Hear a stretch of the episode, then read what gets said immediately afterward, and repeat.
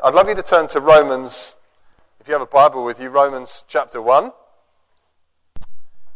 My hope this morning, I want to talk about confidence in the gospel, having confidence in our gospel.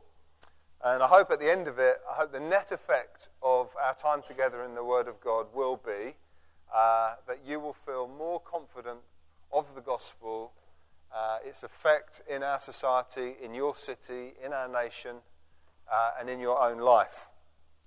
And Paul obviously was very confident as an apostle when he wrote Romans that he could be a blessing to the church in Rome.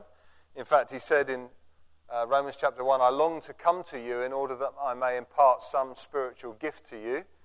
Uh, he was desperate to get among them as a people and uh, to really impart the grace of God on him to them and to be a blessing. So we could say, first of all, that he was committed to being an apostle, but also, he was very clearly an apostle set aside for this gospel, the gospel we're going to be talking about this morning. It says in Romans chapter 1 and verse 2 Paul, a servant of Christ Jesus, called to be an apostle, set apart for the gospel of God. How he describes himself, these two halves, if you like. That he is definitely called to be an apostle, no doubt, but set apart for the gospel of God. He regularly teaches that kind of clarity about his calling. He says in 1 Thessalonians 2 and verse 4, he says, uh, 3 and 4, For the appeal we make does not spring from error or impure motives, nor are we trying to trick you. On the contrary, we speak as men approved by God to be entrusted with the gospel. It says the same in Philippians 1, verse 16. I am put here for the defense of the gospel. If you want another one, just to prove that what I'm saying is true and found in the Bible, Ephesians 6, verse 19 says, Pray also for me that whenever I open my mouth, words may be given me, so that I will fearlessly make known the mystery of the gospel for which I am an ambassador. So there's no doubt, really, that Paul feels very connected with this gospel, the gospel of Jesus Christ. He feels like his life has been set aside for it. He's an apostle set aside for the gospel. So, what is the gospel of God? What is the gospel that Paul has been so committed to? And I want to talk about this morning. First of all, it was a gospel summarizing the whole of Scripture. Paul says that earlier in Romans chapter 1, promised beforehand through the prophets, confirmed by the Holy Spirit. This gospel is really a confirmation, if you like, a coming together of all of Scripture. All of the Old Testament came together in the gospel, the coming of Christ, his life, his death, his resurrection, his ascension. As Paul again says in the earlier verses of Romans chapter 1, the gospel of God's Son with power. That's how he describes the gospel. So it was a gospel summarizing the whole of Scripture. We know it was Christ centered, so we can say there is a person in the gospel. We know it was cross centered, so there was an action at the center of the gospel.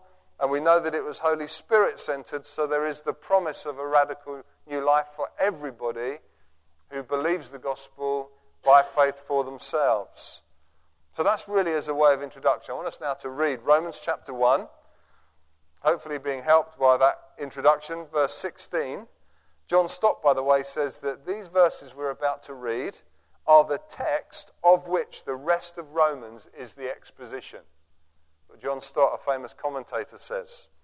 So, Romans chapter 1 and verse 16, very famous, well known verses. If you're a Christian and have been even for a few years, you'll recognize them. He says, I am not ashamed of the gospel because it is the power of God for the salvation of everyone who believes. First for the Jew then for the Gentile. For in the gospel, a righteousness from God is revealed, a righteousness that is by faith from first to last. Just as it is written, the righteous will live by faith. The wrath of God is being revealed from heaven against all the godlessness and wickedness of men who suppress the truth by their own wickedness since what may be known about God is plain to them, because God has made it plain to them. For since the creation of the world, God's invisible qualities, his eternal power, and divine nature have been clearly seen, being understood from what was being made, so that men are without excuse. Let's pray together.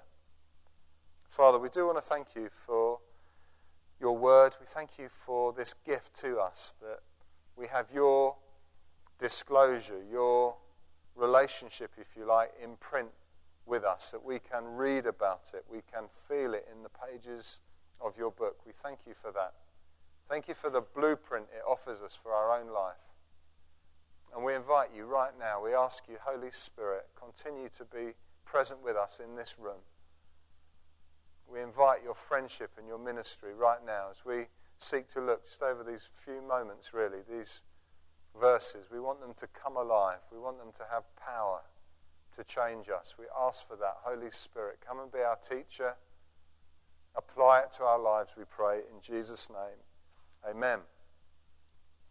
Just a number of points I want to draw from the verses that we've read. And the first one, which won't surprise you, is just titled, I am not ashamed of the gospel. That's what Paul says in verse 16. I am not ashamed of the gospel. Now, it's interesting when you do a bit of study on that first opening verse that we read there together. The commentators, some of them, attempt something which is a bit unusual. They uh, try and suggest that Paul is using a literary form of understatement when he writes this phrase, I am not ashamed of the gospel. A bit like somebody saying, I'm not amused, when really they're saying, I'm really, really angry. So when Paul writes, I am not ashamed of the gospel, some commentators say what he's really saying is he is completely proud of the gospel. He's completely confident of the gospel. Now, I'm sure all of us could understand that.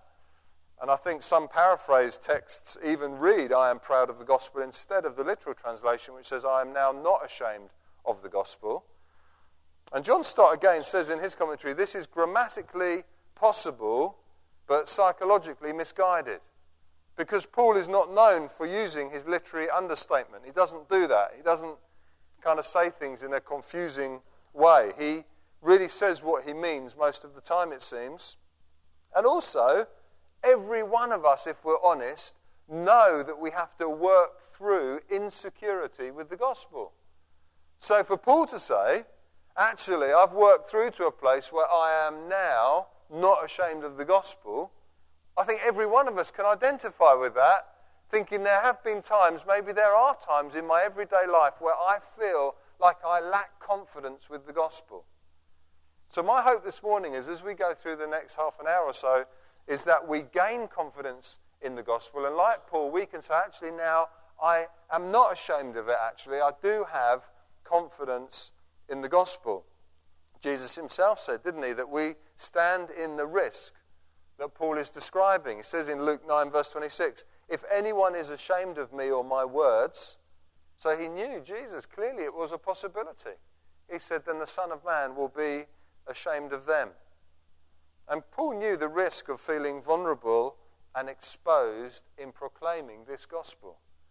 It says in 1 Corinthians chapter 1, for example, he says, For the message of the cross, he's talking about the gospel that he's proclaiming, is foolishness to those who are perishing. But to us who are being saved, it is the power of God. And he goes on to say in 1 Corinthians 1 Where is the wise man? Where is the scholar? Where is the philosopher of this age? Has not God made foolish the wisdom of the world? He says, For since in the wisdom of God the world through its wisdom did not know him, God was pleased through the foolishness of what was preached to save those who believe. He says, Jews demand a miraculous sign, and Greeks look for wisdom, but we simply preach Christ crucified. A stumbling block to Jews and foolishness to Gentiles. It's no wonder in the very next chapter of Corinthians, uh, 1 Corinthians chapter 2, he says, I came in weakness and in fear and in much trembling. Because he's coming into this mixed audience where he can't please anybody. Because he's got Jews over here on one side who are saying, well, do a miraculous sign then. And you've got Gentiles over here who have got their Greek thinking fully in gear, who are saying, well, you better be really impressively wise and intellectual. And Paul says, and all I've got to give them is the gospel. No wonder I went with fear and trembling I'm right in the middle, and guys over here demanding a miraculous sign. Guys over here are demanding intellectual integrity. And all I can say is this Jesus Christ came. He lived a sinless life. He was killed by those he created. He was raised up on the third day. He was seen by many. He ascended to the Father.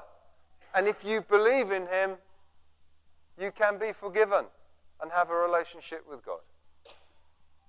The Greeks aren't satisfied, it's not intellectual. The Jews aren't satisfied because it isn't really a miraculous sign. And yet, for all those who believe, it becomes the wisdom of God. So, Paul knew exactly what it was actually to work through a place really of lacking confidence, fear, maybe even trembling about the gospel.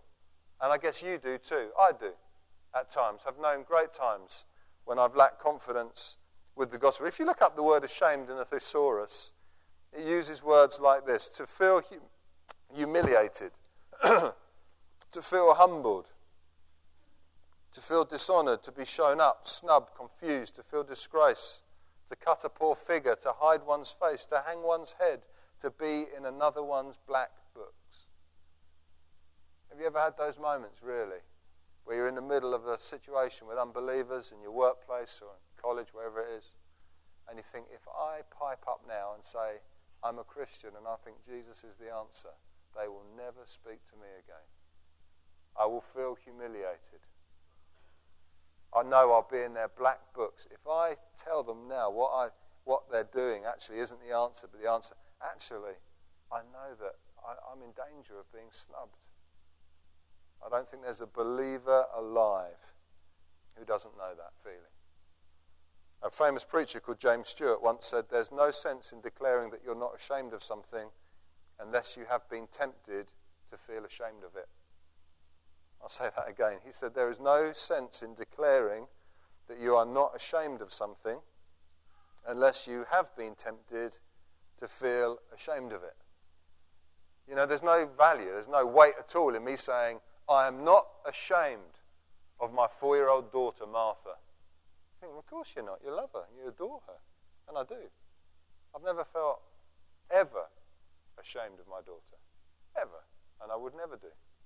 So it's a completely pointless comment, isn't it? But there are things I have felt ashamed of. And once you've had to work through that, when you actually say, I'm no longer ashamed of that, you think, actually, wow, he really has worked through it to a place of confidence.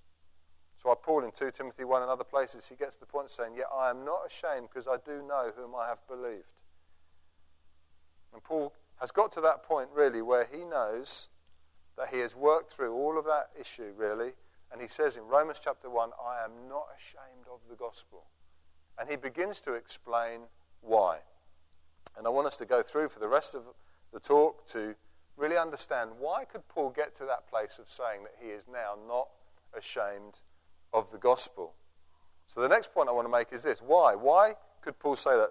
Because it is the power of God for salvation. That's what he says in Romans 1 verse 16. I am not ashamed of the gospel because it is the power of God for the salvation of everyone who believes. Now, Paul had worked through his insecurity and trembling and weakness with this kind of association with the gospel because primarily he had seen it work. You know, it's one thing being called to be set apart for the gospel, and then you've got like your first opportunity to preach the gospel, like it's virgin territory, like you don't know what's going to happen. Are you going to be lynched? You know, are you going to be completely and utterly mobbed and exiled for this gospel message? Paul does it once, and people get saved. Thinks, well, that wasn't so bad, you know. I'm still alive, still got all my fingers and my you know, my hands haven't been chopped off. I'm still breathing. I'm going to preach the gospel again. Preaches the gospel again. More people get saved. Thinks, hang on a minute, this is this works. The gospel works. So the first thing I want to say is it is the power of God for salvation, and we gain confidence in the gospel by seeing it working. Paul knew by the grace of God that the gospel worked. It had saved people. If you go through the Acts of the Apostles, just flick through it, you can see right from the beginning, Acts chapter 9, Paul knew his own testimony. One minute, he's breathing, it says, murderous threats to Christians. Next minute, he's preaching boldly in the name of, the, of Jesus, so the church multiplied. That's what it says in Acts chapter 9. Paul knew in his own life that the gospel worked. Secondly, in Acts 11, Saul into Antioch. He's teaching for a whole year. It says a great number believed. Acts 13, Elymas, the magician, struck blind, and the proconsul believes. Acts 13, Paul in Antioch, Pisidia, the other Antioch, he preaches. It says many Jews and devout converts followed Paul.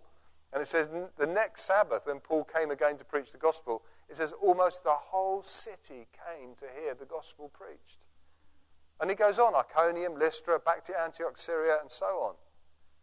The difficulty I want to suggest in our day and in our age is that we can lack confidence with the gospel because we don't often see it working. Now, that might sound a bit harsh, but it does us good, even in church life, doesn't it? When you meet somebody who has recently given their lives to Christ. And you think, praise God, the gospel is still bearing fruit. It still works, it's still effective. How many of you have given your life to Christ in the last 12 months? 24 months. Praise God. We're within two years. Let's celebrate that. That's fantastic. Do you know there would be many congregations in our nation where you could go through that, and I don't know how many years you'd get to before you saw a hand. And you think probably in a congregation like that, there isn't great confidence in the gospel. Confidence comes when we understand again that actually it is the power of God for salvation.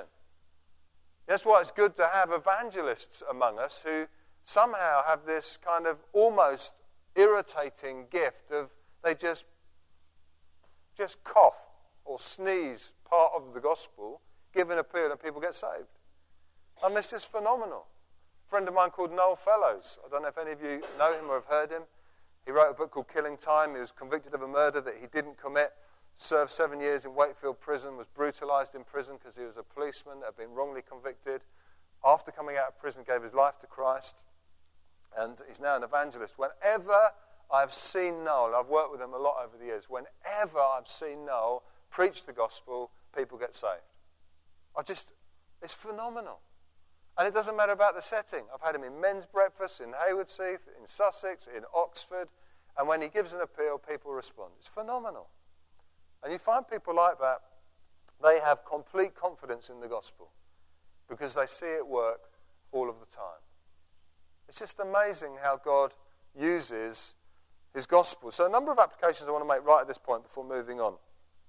If you want to start regaining confidence in the gospel every day, you want to start living out with fresh commitment the gospel in your life, first of all, relive your own gospel story. It had the power to change you, and the gospel has the power to change your friends, your relatives, your neighbors, your work colleagues. Relive your own testimony.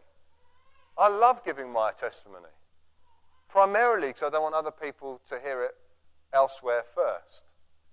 So I like telling people in our church as I get to know them, as they join the church, I like telling my testimony about the way I gave my life to Christ as a kid, the way I backslid violently against God for a number of years, lived like an unbeliever, how God graciously drew me back out of backsliding. You think, God had to work so hard to seem to get my attention, but he persevered with me and the gospel had fruit in my life. It does us good to relive our own gospel stories. So that's application number one. Application number two chalk up some gospel successes of your own. Don't let the gospel get professionalized to evangelists who go on tour. You know, you're not waiting for Lex Lozidis to revisit. You're waiting for you to know the grace of God, to have confidence with the gospel with your own friends and neighbors, and start to see some of them saved. And I want to drop that right in. Paul was confident because he had seen so many people respond and radically change to the gospel. Your confidence and my confidence with the gospel will explode to a new height as we see people responding. And as Paul says later, actually, and how are people going to know unless somebody preaches to them? And we set the bar far too high, in my opinion. You know, we think about communicating the gospel. We say, oh, no, love, it's not really for me. Don't, well, no, that's never going to happen. Because we think about what is the gospel? Well, it's the existence of God, it's the holiness of God, it's the filthiness of sin, it's the penalty of sin, it's the judgment of God, it's the atonement of Christ. You think, no wonder none of us attempt it. I mean, first of all, when are we ever going to have four days resi- re- residentially with somebody to go through it all? You know? And you think, that's not the way Paul presented the gospel. You know, he doesn't sit them down and go, he just kind of lives and proclaims the gospel to them in their own context. So when he's with Greeks, he kind of shapes the gospel to their world and talks about the kind of deities that they're worshipping and, and Diana and others that they're involved with. And he kind of crafts the gospel around their society. He kind of wafts the gospel over people. The gospel is choosing how you relate to people you regularly see in everyday life. You know, I chose, when I moved to Oxford, I said to Wendy, there's a fuel station at the end of our road near to where we live. And I said to Wendy, whatever the price is at that fuel station, I'm always going to use it because I want to build relationship with the guys and girls that work there. I said to Wendy, you know, rather than send, saving a few pence on the litres, let's see if we can save the people over time. Let's see if we can get involved with them. And every time I go in, it's like another mini installment of the gospel. You want to go in. It's not you go in and say, right, I haven't got any customers. God exists and He's holy, and you exist and you're not holy, and there's a gap between you and God. And that gap is neatly, if I get my fuzzy felt board out, I'll show you, that gap is neatly bridged by a cross. And that cross represents the life, death, and resurrection of Jesus Christ. We don't do that, do we? It's not how life is lived.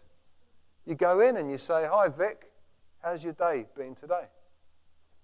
You say, oh, it's bad, my knee's playing up again, I can hardly stand up. Vic, I want to pray for you for that. I believe God will, heal, will hear prayer, and sometimes He heals people. Would you like me to pray for you? That'd be great. Now, that is the gospel. It's like another installment. It leaves people wanting more, not less. So I hope when I leave the fuel station, he either says, Hey, Matthew, that weirdo's been in again. Or he thinks, that guy's got something.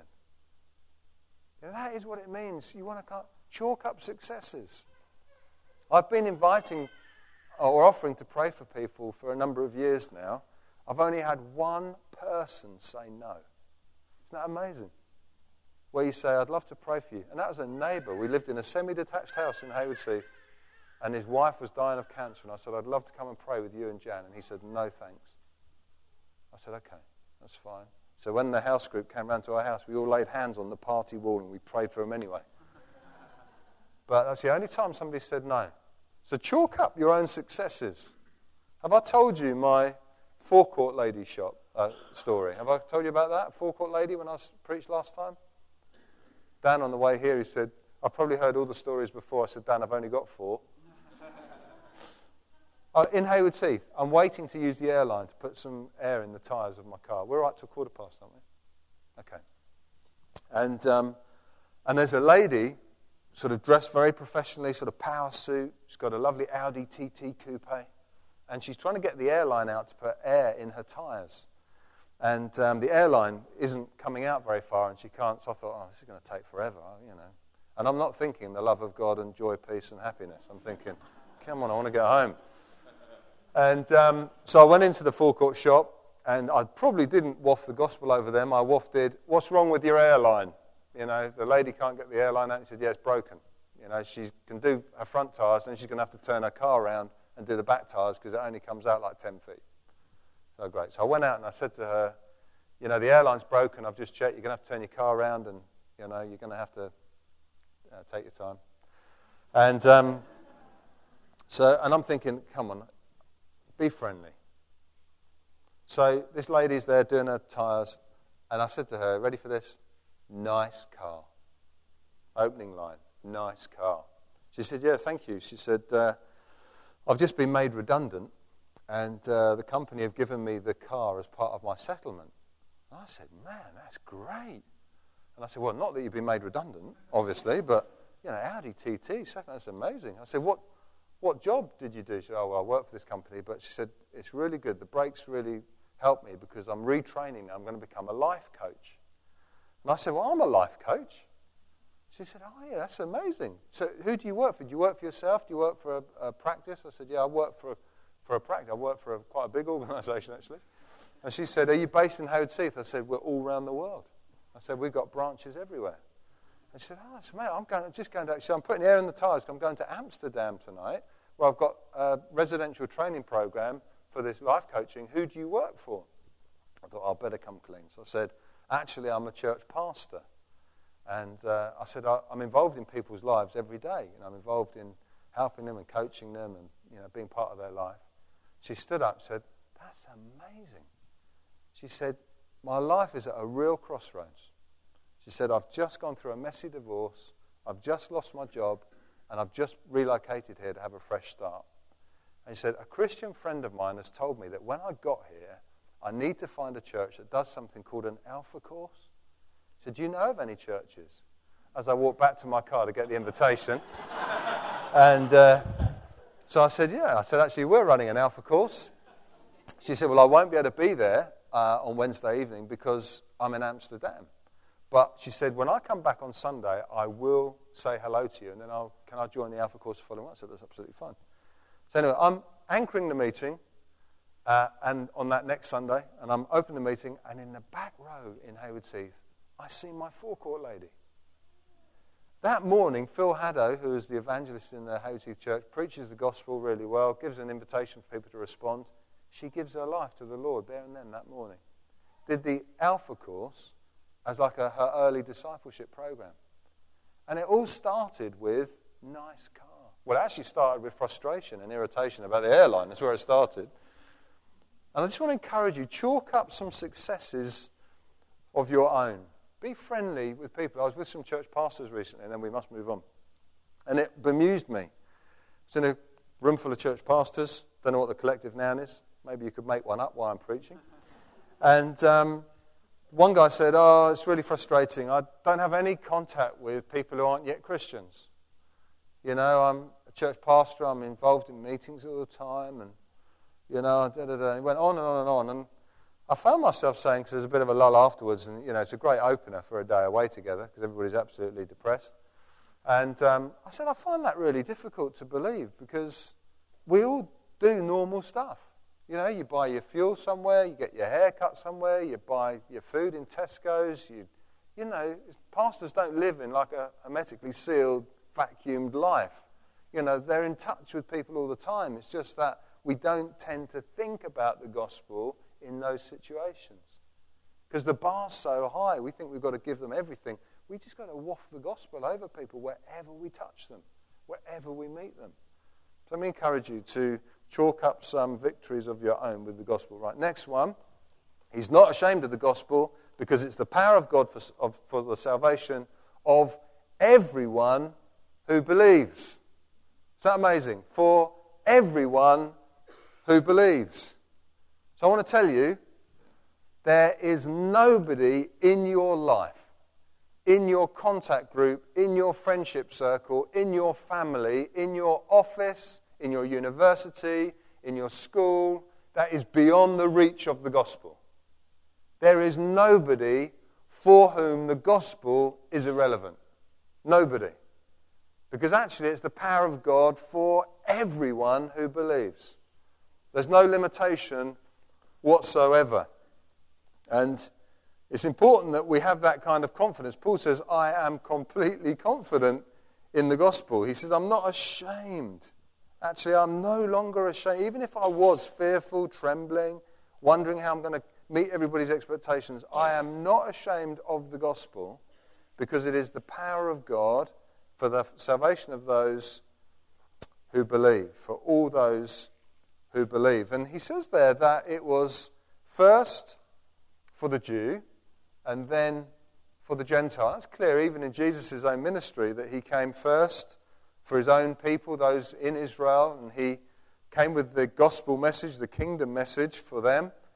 And then we knew, didn't we, even through Abraham's life and ministry and through how Paul had interpreted that, that actually it was God's plan that all people should come into the family of God, not just the Jewish people, all people, and praise God for that. Because I'm pure Anglo Saxon, heathen, Gentile. and yet I'm in the family of God. Praise God. Where would we be if this wasn't true? So important that we grasp that. And Paul actually says, doesn't he, in Galatians 3, the scriptures foresaw that God would justify the Gentiles by faith and announce the gospel in advance to Abraham. All nations will be blessed through you. So the gospel is not Western. Amen? It's not British. Praise God. The gospel is truly global.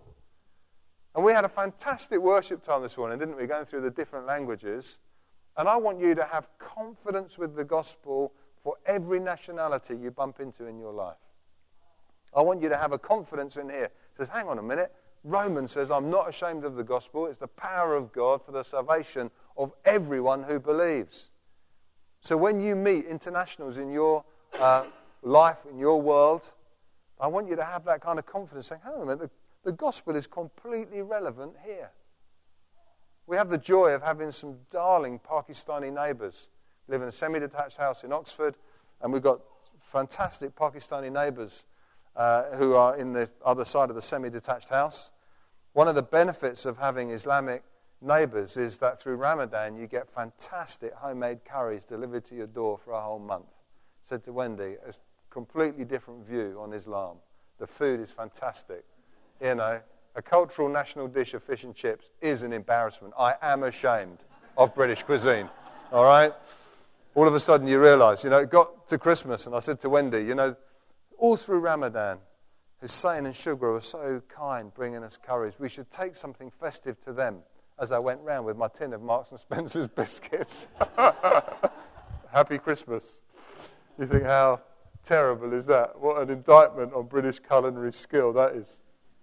But we've got these darling neighbours. And I'm thinking, how can we communicate the gospel to our Pakistani neighbours? And uh, you just can't go in all guns blazing. We're in a relationship, friendship, we're in and out of uh, each other's homes. We appreciate and value them, and I hope they feel the same about us. And uh, so I chatted to some friends, chatted to Dave Devenish and others. And uh, Dave Devenish said, You really need to engage with storytelling. And hope, you know, preferably in the third person. So not telling the story directly to your neighbors, but let them eavesdrop a story between you and somebody else. So they came round, and my daughter, Esme, who's 13, was baptized in February, and she had a great testimony about how God had spoken to her about that. And uh, so we had our neighbors in, and I thought, here's the opportunity. So I said, Esme, have you practiced your testimony for Sunday? And Esme said, Yeah, why? I said, Let me hear it again. I'm in the kitchen. Let me hear your testimony again. Tell me your testimony. And I'll make sure it's okay for Sunday. So neighbors are there and we're making drinks. And as we said, okay, well, I became a Christian when I was, and I thought, fantastic. Yeah, we've got to think of ways that we can communicate the gospel because we're not ashamed of the gospel. Paul says, doesn't he, in verse 14, he says, I am obligated both to Greeks and non Greeks, both to the wise and the foolish. That is why I am so eager to preach the gospel also to you who are at Rome. That's what he says in Romans 1, verse 14. Just before we read 16, it says, I am obligated both to Greeks and non Greeks. This is a fascinating. I want you just to get this for a moment, and we're going to close up and pray.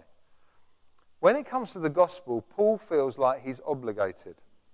It's not a very attractive word, really, but the root word is in debt. Paul says, I am in debt to the gospel, both to Jews and to Greeks. What did Paul mean when he said that?